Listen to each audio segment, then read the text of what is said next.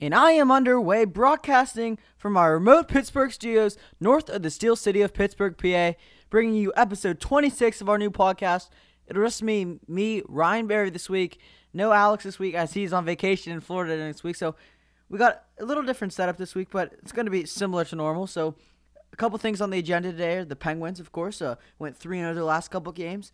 And then after that, we'll talk a little bit about the Pirates and because their season starts up the cut against the Cubs a three game series against them. And then after that, I'll talk about Pitt basketball and about how they missed on a big opportunity to get a commit, a transfer commit from Marshall, and just missed on the opportunity today. And then all the other options they have, have left and who they can get to really bolster the roster for next season. So let's go get right into it. Talk with the Penguins. They've had three games since last talked, three and zero, oh. three wins. So not, can't get much better than that. Got all six points they needed and keep climbing to the top of the division. The first game that we're going to talk about is a 4 0 win over the Buffalo Sabres. They keep eating up those easy points right now, They improved to 4 and 0 against the Sabres. They won 4 0. Smith was rock solid. I mean, he's been amazing these last couple weeks and pretty much the whole season. Uh, and Crosby had three assists. Right now, he's at 39 points, so he keeps climbing up there. If he can get up there, he can get close to the top there. I believe he's in the top 10 as of now. And McCann, two goals. He's come, since he's come back from injury, he's been playing very, very well. I mean, he's been one of our best players. He's been six points from return from injury. That's that's six games, because he came back six games ago. But four, six, all six of those points were in the last four games. So he's heating up, and that's a good sign for the Penguins if he can continue that. Radim Zohorna got his first career NHL goal in the first period in his first game. So that's great for him. Hopefully he can need that because the Penguins are going to need scores with all these injuries that they've been having. And Guentzel scored as well. Nothing new there. He's been scoring a lot lately. And another player that I want to mention is Rust. Actually, let's let's first move on to the second game. It's a 6-3 win over New York. It was a dominant win. I mean, we have been feasting on New York, the Islanders this year. They won at five nothing. Say got two points. And the, now now here's the player I want to mention, Bryan Rust. Three goals. He had a hat trick, and he has improved every single year he's been with the Penguins he's been really hot lately, and that's really good news with the injuries that had uh, Malkin and Kapanen because those were some goal scorers, and then they get hurt, and you're looking where the Penguins are, where are they gonna be? And then Russ comes, and he's been scoring so much lately. Every year, I feel like Russ has gone better and better. He's one of those players that's just been so consistently good for the Penguins, and it's just really good to be able to see him get those points. Through 36 games this year, Bryan Rust has 28 points, but adds on to that 14 goals and 14 assists. I mean, he's a plus eight. He's been throughout his career also. He's a plus 45. So he's a player that doesn't let up a lot of goals when he's on the ice, and he can score goals. I mean, the la- against Islanders, he had three goals. Then Buffalo, he had two points in each of the, one point in each of those games, to two in total. The Islanders, so he's in his last five games, he's had six points. So that's what you need from a player like that and hopefully he can continue that trend over the next couple games. Jarry, in the 6 3 win had 32 shots against and 29 saves, so that's a solid performance. But then the next game against the Islanders, Jarry got the start, but then he left after only facing five shots, kind of suspiciously, and then DeSmith had to come in there cold out of the locker room for the sec- start the second period, and he played really well. But hopefully Jarry's injury isn't that bad because it was kind of a mystery because I need to see DeSmith come out for the second period, and he played well. He had 20, he had uh 19 saves saves on 20 shots. Jarry only faced five shots that game, then he left because of an upper body injury. Mike Tomlin, er, Mike Tomlin, Mike Sullivan said. So hopefully it's not as bad as some people think it is. They said, uh, Sullivan said it's a shorter term injury, so hopefully that's true. And he's day to day as of now, so hopefully he can come back soon because DeSmith is good, but I don't know how long he can keep up this hot streak, and we always need that second goalie. And Zucker returned. He didn't have any points this game, but he returned, and that's good because when you keep getting these guys back, because right now we have a lot of guys out. We have Malkin out, Blueger out, Friedman out, Jarry out, Tanev out, Kapanen out. Those guys score goals, and one of them's our starting goalie, so hopefully get him back. But the Penguins keep climbing up the standings. And the Angelo got a goal in that 2-1 win over New York. McCann scored also. I mean, he's been great since he's returned from injury, as I mentioned earlier. So hopefully he can keep that going over the next couple weeks. Because we need that other scoring option. You can't just have the same guys scoring every night. Right now, it's pretty much a it's Sidney Crosby, it's Crosby's line, and then McCann's line. I mean, there's not that many other options. McCann's been playing on the second line now that Malkin's out, so we'll see what he can keep if he can keep this up because it can't just be Sid's line. And McCann's got to keep that up every single time he's on the ice. Guentzel's got to keep it up. Russ has got to keep it up. And then the fourth and third lines going to be able to contribute a little bit as well because it's not sustainable with all these injuries. It's just not. I know people want to think it is, but you can't sustain this winning streak when you're missing three of your top three of your top six players in Malkin, Tan, or Tanev, arguably top top seven player, and then Kapanen. I mean, there's a, there's a lot of guys out. Tanev is a great penalty killer. Kapanen scores a lot, and he's a very very good defensive forward as well. In Malkin, he always scores, and he's your assistant captain. I mean, Malkin's been a little bit down this year, but he was playing really good up until he got hurt. So that so that that goes over the last three games. Now let's go over like all the injuries and like what what what their status is of now if they've practiced at all lately. The first one, Evgeny Malkin.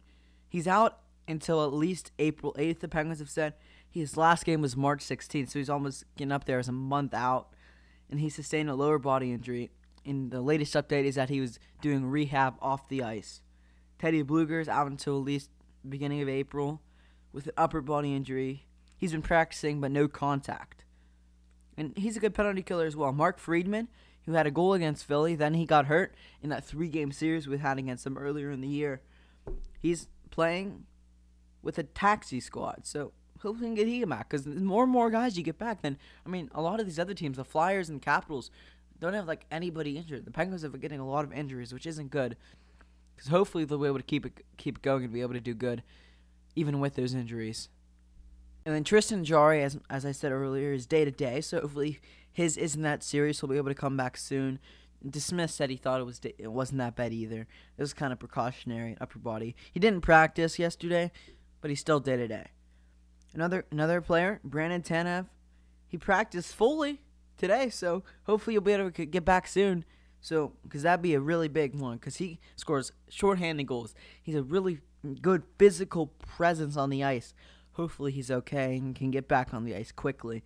And Kapanen, same exact thing as Malkin. He's lower body injury, and he's rehabbing off of the ice. So those, if he can get Malkin and Kapanen back and just survive until then, survive. Just win a win majority of your games until they get back. Then you're really really set, and don't go on a losing streak. The Penguins have been really good about that this year they haven't really went on any losing streaks except for like the beginning of the season. They lost the first couple games.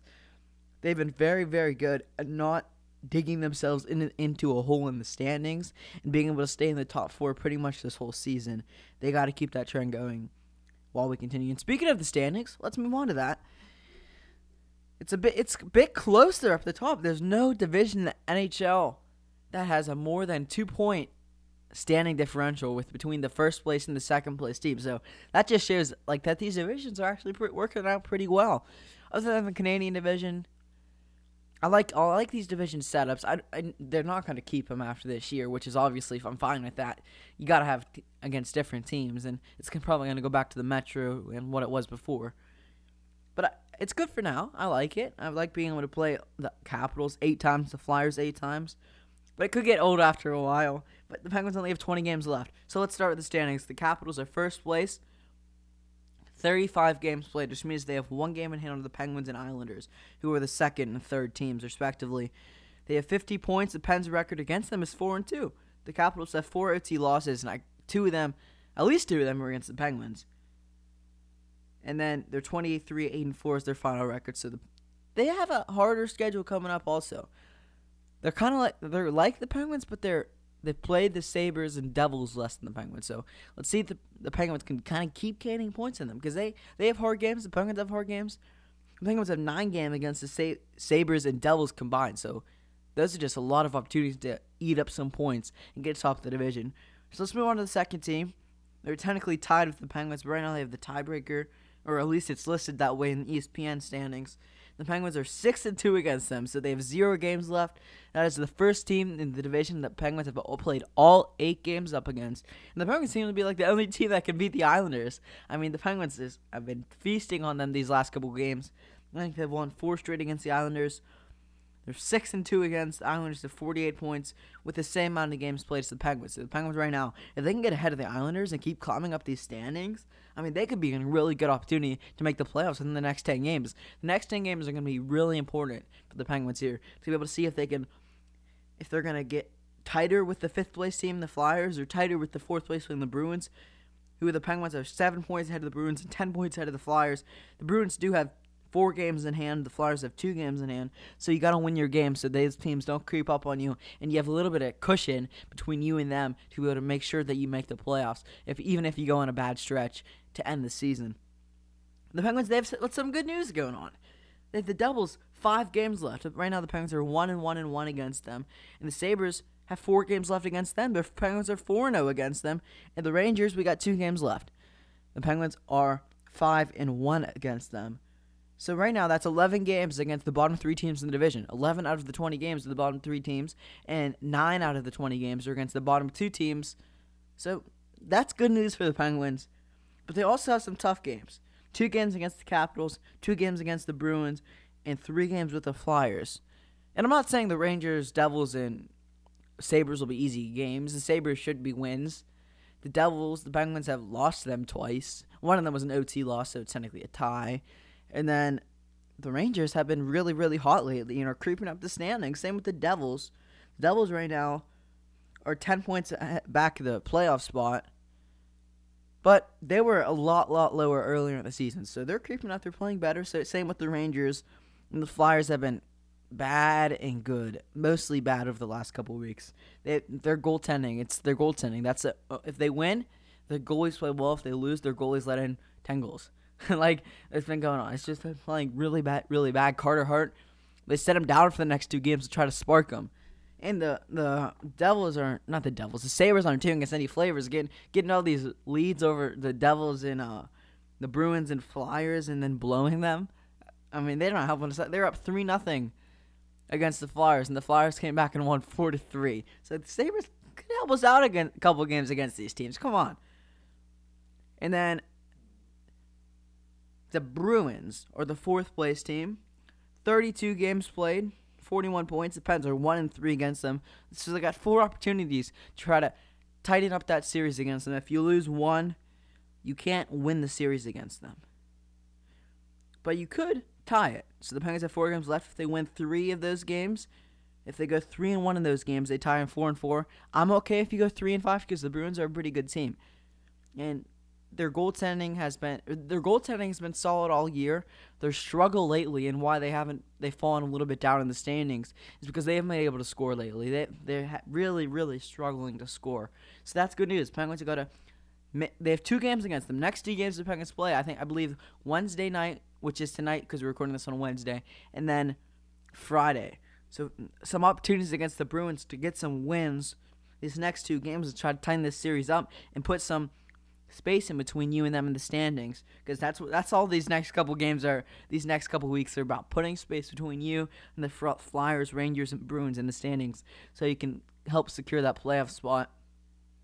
And then the fifth team, the Flyers, haven't haven't been that good lately. Pens are two and three against them. The Penguins have won two of the last three against them, though. So hopefully we can continue that trend. It should have been three of the last three. The Pens blew a three nothing lead against them, much like the Sabres. The Flyers have been better from behind this year, but the Penguins should be able to at least get win two of those three games against the Flyers to be able to get a, a four and four series with them, or even go five and three if you win all three but you can't lose these series against these teams to close the season out because these teams are desperate to make the playoffs. The Flyers, they do not want to miss the playoffs. They don't want to make, miss the playoffs. They're going to be trying really, really hard or working so hard these games because their goal right now, they're on the edge. Right now, they're three points out of playoff contention, and the Bruins, who are in the fourth team, have two games ahead of them. So these games are really important. The Penguins have some games coming up against them in the future. And then another team, the Rangers, have 35 games played. They've been slowly creeping up these standings. Right now, they're only two games back of the Flyers, or two two points rather. And then their Penguins are five and one against them. So two games left. So, so that's going to be a tough game as well. Because the Rangers have been playing a lot better hockey. Hopefully the Penguins can split split or win that series against them. And then the Devils are seventh team in the division. Penguins are one one and one with five games played. 31 points against them. 13 the Devils are 13 6 and 5. The Devils have 31 points in 34 games played and the Sabres Penguins are 4 0 against and the Sabres have 17 points. Desperately searching for something. They've got a couple guys back from injury. They've kind of sparked them to play a little bit better and have a couple closer games since the Penguins last played them, but they haven't won a game. They've tied a game after blowing a 3 0 lead to the Flyers and then losing in overtime. So that that does it for the Penguins. Uh, went over the standings, the last three games, and then injuries. Hopefully, we can get some guys back from injury because this isn't, isn't sustainable through all these injuries. And now, let's move on to the Pirates. The Pirates have we have not talked about much at all in this podcast, but it's kind of be like a season preview for them because their season starts up against the Cubs this week. So hopefully the the Pirates can keep going or not keep going let's say, have a respectable season and not get less than 50 wins, which is a really, really real possibility. And it depends on pitching. Their pitching is definitely the weak spot. But let's first start on their fielding positions, and we'll go through every single one, talk about the players involved and their recent games, or not recent games, recent seasons, and what they need to do this season to help the Pirates be a I don't know how to just what's a good goal for the Pirates. I'd say respectable or uh not bottom of the MLB. They're going to be bottom of the MLB. So it's like, let's say, not last in the MLB. But then if you get last, you get the first pick. Oh, talking about the first pick, the Pirates with the first pick of this upcoming draft. And uh, it's going to be a tough pick because there's two pitchers from Vanderbilt. Kumar Rocker, who has been pretty much the number one choice. It's pretty much always been him.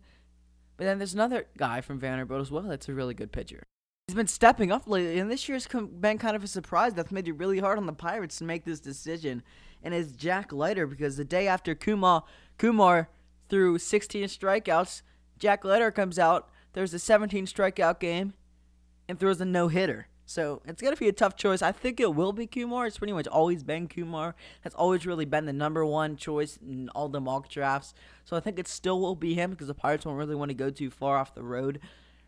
But well, let's see. Let's see if Jack Leiter can keep it up and pass Kumar this year again with Vandy. I mean, we'll see what happens. And then first, let's go into depth at every single position. First base, Colin Moran. He can also be a designated hitter option as well. He's always been for the Pirates. He's always been a solid bat for the Pirates. I mean, he batted 247 last year with 10 homers and 23 RBIs in 50 games. He's he wasn't been terrible. He's just been an average player. His back can heat up fast. I mean, he's. Don't be surprised if he gets a home run tomorrow. He's always been good on opening day, as long as I can remember. But he's gonna be need to have a good game or good season this year. The Pirates can be respectable.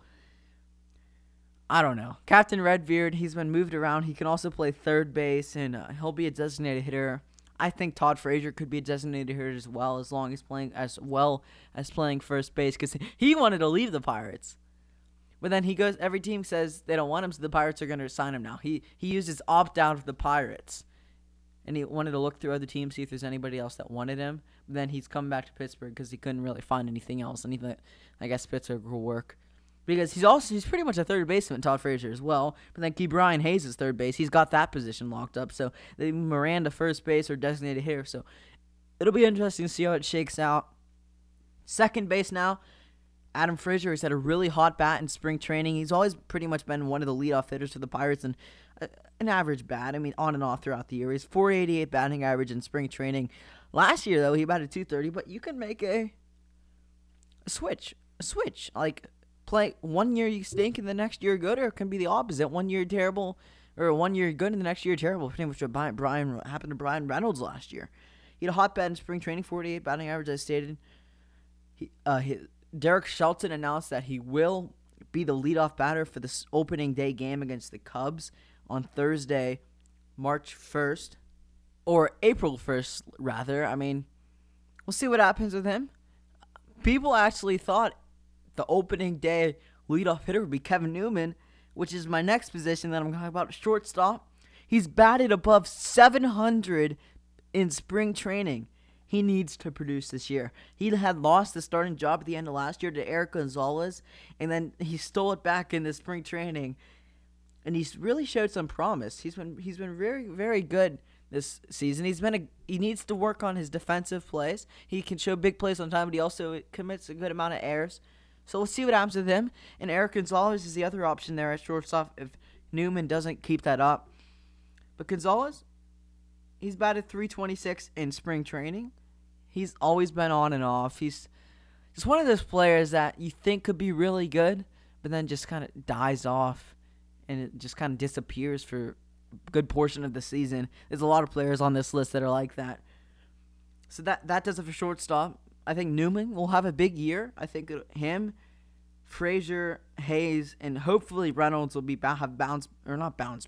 Reynolds definitely needs a bounce back season. We'll get to that later. But the Ke'Bryan Hayes is my next position of third base. He is the most coveted and hype player on the Pirates right now. He shined in his 24 games that he played last year, batting 376, a very very high mark, and he had five home runs and 11 RBIs, and he's looked really, really good, batting over 400. I believe 426 to be exact in spring training as well. So he is on every MLB top 10 prospect list for this upcoming season. Hopefully, he can show some stuff and help the Pirates get at least get some wins and become respectable and not bottom feeders in the division. I believe the Pirates they can get above. My goal for them right now is 70 wins. But they could also have 50 or less. Right now, I think the over is around 54 wins. I I hope the Pirates can get to 70. I believe they can, but it's all going to do with starting pitching. The starting pitching is definitely going to be the weak spot this year. I mean, there's, just look at the list. I'll get to that later. My next position, catcher, Jacob Stallings. I mean, last year he showed a good year. He's a really, really good defensive catcher. He's really, really good at showing the umpire the strike zone and getting strikes called, and he catches a lot of runners stealing. And he also can have a good bat, also. He batted 248 last season, three home runs, 18 RBIs in his 42 games played, and 125 at bats. I mean, he showed some good signs. Hopefully, he can be able to keep that up this year. And he's Kevin Stallings' son, so a familiar name in Pittsburgh these last couple years. Hopefully, can be a better remembered name than Kevin Stallings was when he's done with the Pirates. So let's see what he can bring this year. The backup catcher this year will be Michael Perez, who I haven't really heard that much seen that much about. I don't really know too much about him because last year, I mean, I don't know. It's been a lot of guys. Elias Diaz was also on the Pirates since Cervelli was a couple years ago. So it's a lot, been a lot of different catchers. The catching position has not been great for the Pirates lately at all. So let, us see how it goes this year. Jacob Stallings has got to have a good season if Pirates to become respectable. But then now let's get to the outfield. Two of the three spots have pretty much been decided, and the other one's kind of up in the air. I have a pretty good idea with who it will be. And for the first outfield spot, right field, Gregory Polanco. Can he avoid injury? Let's see. Can he put it together after that promising rookie season he's been on and off ever since? He could hit hit the long ball, but his batting average was under 200 last year. It was just atrocious. His performances last year hasn't been good. He can hit the home run occasionally, but I don't know how often he can do that. And I just don't see him making that big of a growth or impact this year with the Pirates. And I'm pretty sure this will be his last year with the Pirates. And then the second is left field. He's another bright spot on this team. Bryan Reynolds. He had a great, great rookie year as one of the best players on the Pirates before he had a slow and sluggish year two and batted over, under 200 as well. He can hit the long ball. He can get people in, but he needs to be able to find that consistency to be able to put it all together this season. He still has a lot of potential. Hopefully, he can grow a little bit more in year th- in his uh, third year with the Pirates. Hopefully, he can continue it. Let's see what he can do. And then center field is kind of a question mark. Anthony Alford. He played 18 games in 2020 with seven RBIs and a 216 batting average. So that's all. He, that's all he really played last year. Is a small sample size. So let's see what he can do this year. Let's see if he can grow. He's going to get a lot of opportunities with this really, really short Pirates team. So let's see if he can put a little bit together and solidify him as that center field role.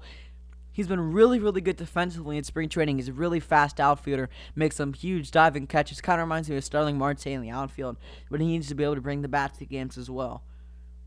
And then I think I forgot to mention one guy, the backup first baseman, Phillip Evans. He played 11 games in 2019. He had a homer and nine RBIs, but then he got injured lastly last year in a collision in the outfield where he got a concussion that ended his season for the Pirates, and he kind of a bright spot too in that season. So let's see, let's see what he can bring this year. There's a lot of young players on this team. There's not many guys above 30 on this team. Uh, Todd Frazier's late 30s, but a lot of people in their 20s on this team, a young, young team. So let's see if they can grow.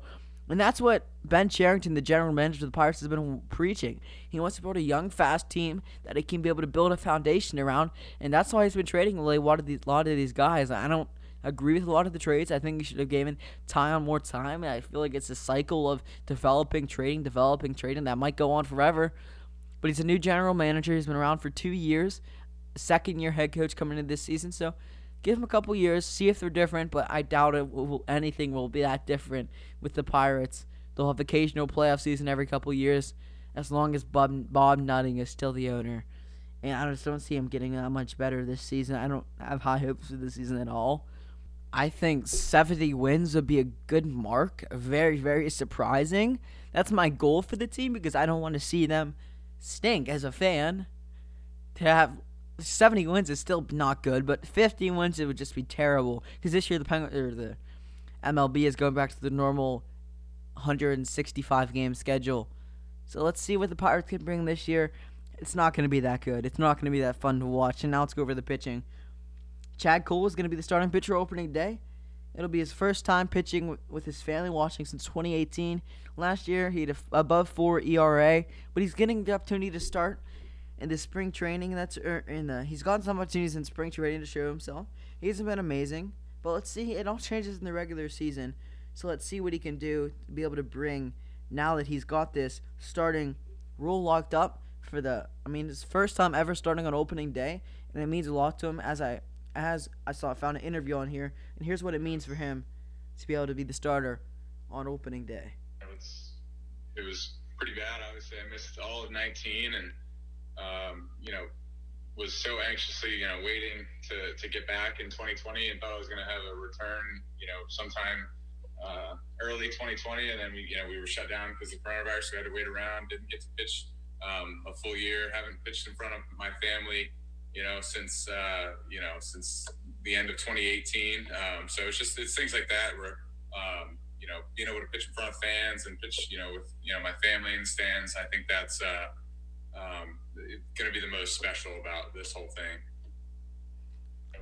So it's exciting for him to be able to get this opening day start start, and that's brought that video was from uh, the Pirates Twitter page. So let's let's see what Chad Kuhl can bring this year. It's going to be special for him pitching in front of his family and fans on opening day for the first time since 2018 when he suffered that injury. Then the second pitcher, Mitch Keller, he needs to put it together.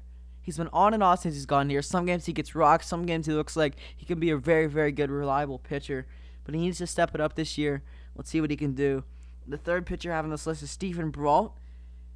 He was he could actually be the number one pitcher, but right now he's injured the whole month of April, which is more and more bad news for the Pirates. But he could end up being the number one. He's a good pitcher, and he's originally was in the bullpen. They brought him to be a starter. He's been good as a starter, and he was a good batter as well when he uh, was a pitcher. But now that the designated uh, hitter rule is in, that he won't get that many opportunities to bat. Tyler Brubaker is another starting pitcher. He had 4.94 ERA in 2020. that's not great. And then the fifth spot is Tre- maybe Trevor Cahill has a 3.24 ERA, 2020, 11 games played.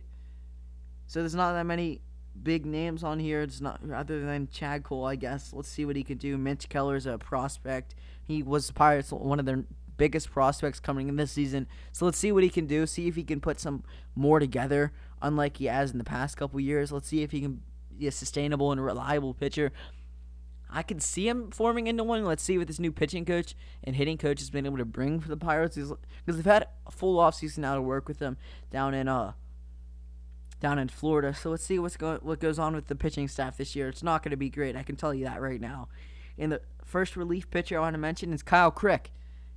He had a great, great year with the Pirates a couple years ago, but then he's been really, really not great since. He's hasn't had that good of ERA. It's been high at once. He lets up a lot of home runs. He was hoping to be the closer last year. He had a couple opportunities last year. He's blew a couple saves, and it's not great this year. But one of the better, one of a more exciting, a player I'm excited about, David Bednar. He's been very, very good in spring training. he has not let up a run in spring training. In his 10 games played, he's pitched 8.2 innings. So that's good news for him. And he's also a hometown kid. He went to Mars High School, and he's a hometown kid. It's kind of like a Neil Walker story. So let's see what he can bring this year. He made the opening day roster, so that's good for him. Let's see what he can bring this year. Hopefully, he can be a, a good bullpen player. Hopefully, he can be able to sustain himself on the lineup this year. And then Chris Stratton, he feel like he's always been at the Pirates. He's that relief guy that comes in for longer term times. And then Michael Feliz, he's been good, showing some stuff. He's shown some terrible stuff. I don't know. Not that much excited about with him. And then Sam Howard's another relief pitcher. So not that many recognizable names on there. Closer Richard Rodriguez, he had four saves in 2020, 270 ERA and 24 games played, which isn't terrible. He needs to be able to find that strikeout ball though, because Keone Kela also shared the saves with him last year. And before that was Felipe Vasquez, and closers kind of fall, falling apart for the Pirates. So let's see what Rodriguez can see if he's built everything, built anything, because he was. I feel like a lot of these pitchers, like Kyle Crick and uh, Michael Feliz and Richard Rodriguez, were really good their first year with the Pirates. Showed a lot of stuff. Then the next year they kind of died off. Same with the Bryan Reynolds as well in the outfield. I don't know. Let's see what happens this year. It's going to be a long season with the Pirates. I can tell you that right now. And it's not going to start off good against the Cubs, who want to get back in the hunt for the World Series after they have a stacked lineup as well. It's, it's always been stacked. When you, when you have Anthony Rizzo on your team, your team's going to be good. So let's see what the Pirates can bring this year. Don't be hopeful at all for this season. And now let's move on to Pitt. One thing for Pitt football and a couple things I want to mention for Pitt basketball. So football, they received a transfer commit from the University of Hawaii, who br- coach wide receivers coach Brennan Marion just came from. He's a really fast, talented wide receiver. He can return punts really well, and Brennan Marion liked liked him in Hawaii, so he brought him over from Hawaii. So let's see what he can do. He's a graduate. He's a really good player. So let's see what he can do for the Pitt. Hopefully, he can be able to return an option because the Pitt didn't really have that good of a returner last year. Didn't have that. Couldn't make that game-breaking impact. So hopefully, because there's a lot of guys that could return punts for Pitt this year. So let's see what happens this year. Hopefully, can be very good with the punt return because that, that's an important part. A part of the game that not people realize that's an important part. Because if you can get that guy that can return punts, get you in good field position, then that just is a lot better. It starts to drive, gives you momentum. Instead of like the punt goes to 20, you return to 25 instead of getting the punt at 20, returning to 35, 40. I mean, that's, that's a lot of yards. That really helps you, especially in an offense that has struggled at times in Pitt, Pitt's offense. Hopefully, can put it together this year. That's all for football. I don't want to harp too much on that because we still got like five months to the season starts. There's a lot of time to go over that. In basketball, they just missed on talented Marshall transfer Jarrod West, who averaged 12 games and was a good defender, three point shooter. I'm hearing that he was decided on committing to Pitt up until 48 hours ago.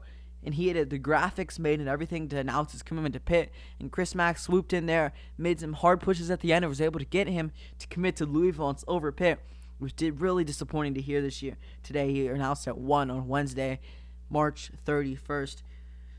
There's a lot of other options though, and those one I want to go over right now. But first, let's go over 2021 recruits, not transfers. So Pitt got two predictions or crystal balls, whatever it, I forget what it's actually called for rivals. Actually, it's called Future Cast for Rivals for two for seven sports. It's called the Crystal Ball. So they got two Future Cast for two 2021 commits for Pitt basketball for 2021. They have right now they have no players committed, but that could change soon. As six seven power forward Nate Santos, three star recruit, has put Pitt in his top four, and, and it looks like Pitt has a good shot of landing him as they have received a future cast from rivals Jamie Shaw, who is 18 of 21 on his predictions this year. So that that would be good good pick. I mean, he was really he was highly rated, about a three star, higher three star, until he tore his ACL and he's kind of hasn't gotten much hype since. But Pitt's been offering him, Pitt's been pushing, and I think Pitt has a really good shot at landing him. And the next one, this is a huge, would be huge if Pitt was able to land him, was Center Efton Reid, seven foot one. He's a five star, 24th ranked player in the 2021 class, and is also thinking of going to the NBA and skipping college altogether. So right now it's kind of like being fighting against uh the NBA, and then if he chooses come back to college or not come back to college to go to college, Pitt's gonna be up there on his list. Pitt's gonna be one of the favorites. But it'll, it'll be interesting to see what happens with them because he could definitely go to the NBA G League, get ready for have, pursuing an NBA career with just skipping college altogether. Let's see what happens with him. There's a lot of guys to be excited about. Transfer wise as well, Antonio Dye, an FAU transfer point guard, had Pitt in his top four before just taking that top four out altogether. He said Pitt still definitely at the top of his list, but he wanted to take a little time back to make a final decision and put out another top four in the future. And then Justin Powell, an Auburn transfer, is another guy Pitt's looking at. He's a really good scoring threat. Pitt's offered him and been talking with him. Khristian Lander had talks with Capel lately and he's an Indiana transfer who he said Pitt would be a good option for him, but he has to kind of he's he's entered the transfer portal kind of later than most players have, so he's got a lot of time to think about his options. And Pitt's been hard on him. He's very good, so let's see what happens with him. And then two bigs I want to mention is Jayden Gardner, an East Carolina big man. He averaged 18 points per game at East Carolina, so he's a really good offensive threat, and he's a really good big. Another guy that he's been hard on is a Penn State transfer. John Harrar. he averaged 24 minutes per game at Penn State and 8 points per game as well. So he's a good player. Hopefully, he can be able to get pick and keep going hard on him. Uh, Parker Fox, a Northern State transfer who averaged 22 points per game last season. Pitt's been hard him as well. And Alexis Yetna from South Florida, who averaged 27 minutes per game, 9 points per game. So there's a lot of guys Pitt's going after. There's a lot of people in the transfer portal. Right now there's over 1,000, and that number is going to continue to grow. At this time last year there was 600. Pretty soon there'll be double that. So it's going to keep growing and growing. There's going to be a lot of options, but Pitt's got to find the right guys and get a little bit more hype going into this next recruiting season. And there's a lot of you got to get a couple guys to commit for 2021 class. I think Nate Santos has a good shot at going to Pitt right now. Efton Reid, if he decides to go to the NCAA before the NBA. Pitt has a good shot at landing him as well. So there's a lot of guys. It's gonna take a long time to develop this roster fully. Is six open scholarship spots does Jeff Capel? This is gonna be interesting to see who he gets. Now let's move on to the winners and losers. I have my winners and losers not uh, written down. Alex did text me his, so I'll mention those. First, I'll move on to mine. The, my first winner is Patrick Marleau. A great achievement that he's had with the Sharks. He's playing the second most NHL games ever. He's played like 95% of his game, the games that he could have. And just a cr- tremendous, cr- tremendous achievement. And maybe we'll even get to that first spot pretty soon. He doesn't have that much far to go. I think it's like 20 games he has left to get to that spot. And then my second winner is the Nashville Predators. They've been playing very, very good hockey lately, and they've climbed into the fourth spot ahead of Chicago in that division. And the uh, Panthers Carolina, and Lightning. Those are the top three teams of the divisions. There's a lot of teams battling for that fourth spot. The Stars, the Blackhawks, and the Predators. Right now, it's the Predators who've been playing a lot, lot better hockey lately. And then my, actually, let me mention Alex's winners real, real quick here. I gotta pull them up real quick. His first winner is the UCLA Bruins, an 11 seed that's made the NCAA in the made the Final Four after being a first four team. That's just incredible what they've been able to do. Me, neither me or Alex had them winning a game. And then his second winner is the Canadiens. They've been playing a lot better hockey lately, moving into the playoff spot, and they beat McDavid and the Oilers last night. My first loser is the Calgary Flames. They've lost six out of their last eight games and have not been good at all. They've they've been out of that playoff spot now, and it's been jumped in by the Canadiens, and the Jets are up there too. The Jets are actually second. Maple because Maple Leafs, Cana- Maple Leafs, Jets, Oilers, and then Canadiens as we sit right now. So the Flames were in that for a good portion of the year, but they've fallen out of that lately. My second loser is ACC. They didn't have a good year, but then it got even worse with the NCAA tournament. The ACC was four and seven in the ACC tournament and Florida State, the last remaining team in that tournament, got knocked out handedly by Michigan uh, by like 20 points. Then Virginia, another good team in the ACC, lost in the first round to Ohio. And the other good team, another team played really well for the ACC in the tournament was Syracuse. So not a good showing for ACC in this tournament at all. And it just shows how weak, weaker the ACC was this year than in normal years. That does it for my losers let me read Alex's real quick. His first loser is Philly. The Philadelphia Flyers have been on a downslope lately. In his second loser, Alabama for losing to UCLA in the tournament and just haven't been playing. They, they had a lot of high hopes for this tournament. I'm actually happy that Alabama lose, lost because they had they had uh, football. Let somebody else get basketball for this year. That does it for our winners and losers. And that does it for the podcast. We thank you all for listening. Alex will be back for the next podcast that we do.